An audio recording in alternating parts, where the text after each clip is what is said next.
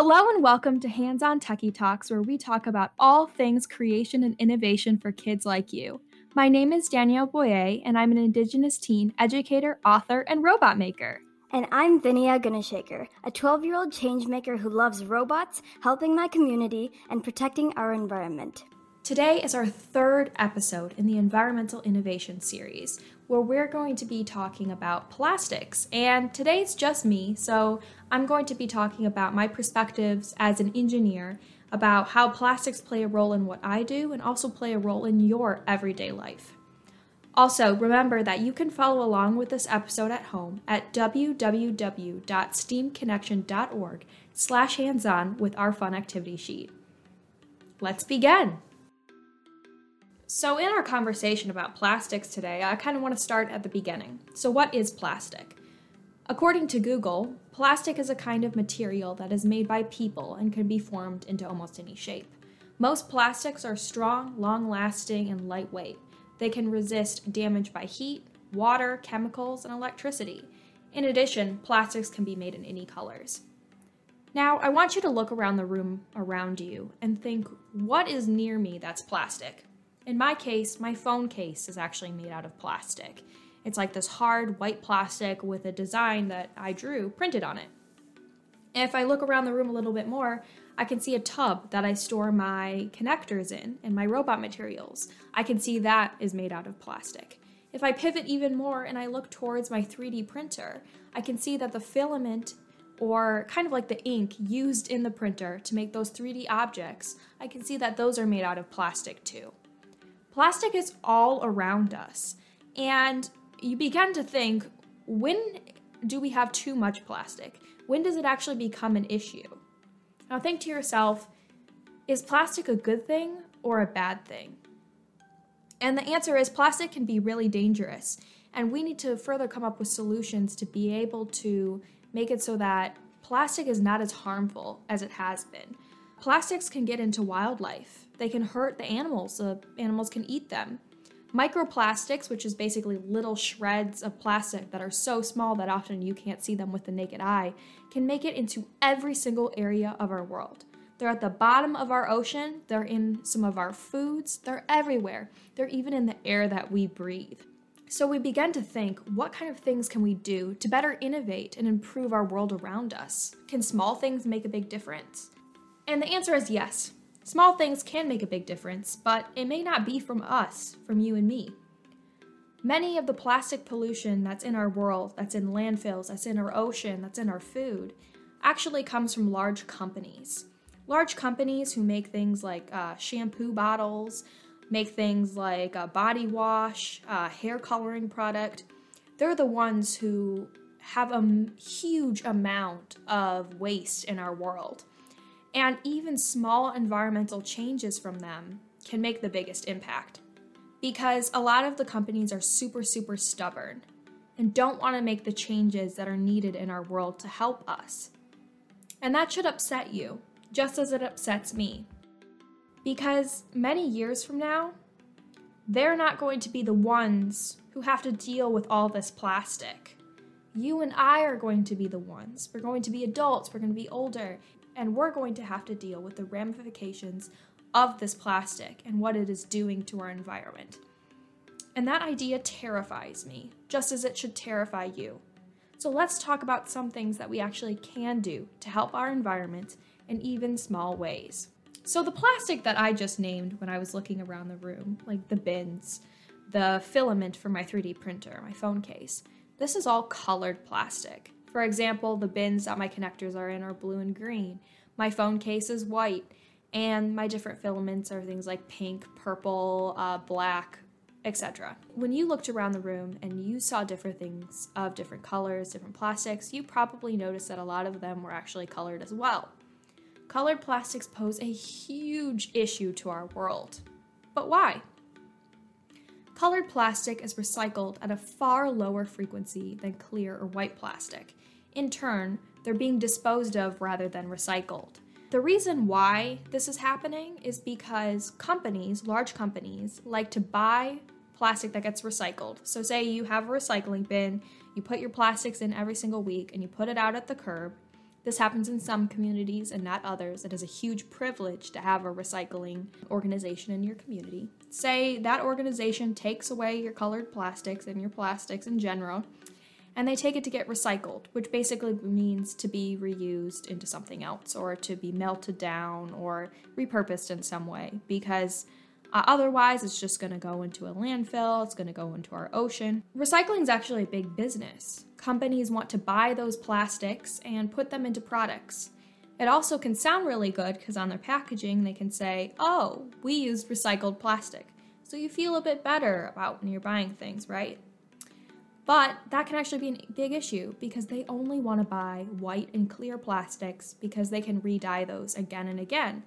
Colored plastics like blue, green, orange, purple, they're not going to want those plastics because when they combine everything together, it's going to turn into a weird muddy color. And that leaves a ton of plastic just going nowhere. Why is this an issue? So, as companies continue to use colorful plastic packaging, more colored plastic will be disposed of and more clear and white plastic will be generated, sending more plastic to our landfills and to our oceans. Currently, only 9% of recyclable plastic is recycled. And we talked a bit about percentages in our last episode, but 9% is such a small amount. That means that all the recyclables that we're sending out may not actually be recycled. In all of the global plastic production and the tons and tons of plastic that's being made, a high percentage of the plastic is discarded, with a small percentage of that being incinerated. Uh, discarded, what does that mean? Discarded means thrown into a landfill, thrown into the ocean, just dumped. We have large, just amounts of plastic in our ocean that's actively harming the creatures inside of it and actively harming us. So, a lot of the plastic that we see, it's going to be here forever because it is really hard to be able to biodegrade plastic. And when I was talking about looking around the room and seeing the plastics, out of the three plastic things I named, only one of them is biodegradable. Biodegradable means I could put it in the dirt, and if I check it in a few months, or depending on the object, food, it's going to take a few days. Um, this plastic it's going to take a few months. When I check back again, I'm not going to be able to see it because it degraded into the earth. That's the ideal for plastics, but it's more expensive to make. So a lot of companies are like, we're we're just gonna, you know, make things as cheap as possible and we're going to use plastic because we can and that poses a huge, huge problem. So, there are some solutions, like I said, like the plastic that I named, but there's also something called PDK. And it's a plastic that can be recycled again and again into materials of any color, meaning it can basically be melted down into little particles again, and the dye can separate from that plastic and it turns clear or white again. I can't really remember. And you can re dye it again and again. And that's a really good solution, but it also is really expensive and it's still in testing. So, as a consumer, or maybe our parents are more consumers and we buy less things than they do, but as a consumer, we need to continue to demand packaging that's made from more sustainable materials and urge the implementation of innovative plastic. So, there are different products that are actually moving in the right direction. And when I say moving in the right direction, they're getting there, they're not there yet. For example, the Clever Little Bag by Puma is a shoe box that is made out of some recycled material because shoe boxes account for millions of tons of waste. And this bag is with reduced cardboard use and no tissue. And it's a step in the right direction, even though they're still using a lot of materials that may not be the best for the environment. There's also different products that now use cardboard instead of plastic uh, in their packaging launches and it reduces how much plastic is used in a typical bottle. It's not perfect, but it is moving in the right direction. So, something that we can do, you and I, in our everyday lives, is making a switch from often colored plastic items to different ones. For example, think of straws. If you use colored plastic straws, you could switch to metal reusable straws or to paper straws to help decrease the amount of plastic waste created. I know my household, my sister loves glass straws, and I don't really like those very much, so I use paper straws, and I tend to really like those. And carrying your own metal straw saves you from having to dispose of a plastic straw every time you have a drink, and the paper straws are better to dispose of um, than the plastic due to their biodegradability. And we talked a bit about what biodegradability is. Many companies are now offering non plastic options for common household kitchen items, and if you go to different restaurants, especially in like California, you're going to find a lot of uh, more sustainable options. So, what are some new strategies we can do besides straws? We can replace pigment and plastics in our everyday lives with clear plastic or preferably glass um, by not buying products with fancy packaging. And if you don't buy things yourself, you can beg your parents to get something a bit more sustainable. For example, say you really like Mountain Dew. I know I really like Mountain Dew, even though it is so not healthy. You can replace colored plastic with a generic clear and white plastic option. For example, the Mountain Dew bottle is green. Uh, that's a colored plastic. It does not get recycled at the same rate as other plastics do, especially because of how bright of a neon green it is, I'm sure. For example, there are different products like uh, Citrus Drop, uh, Big K, something like that.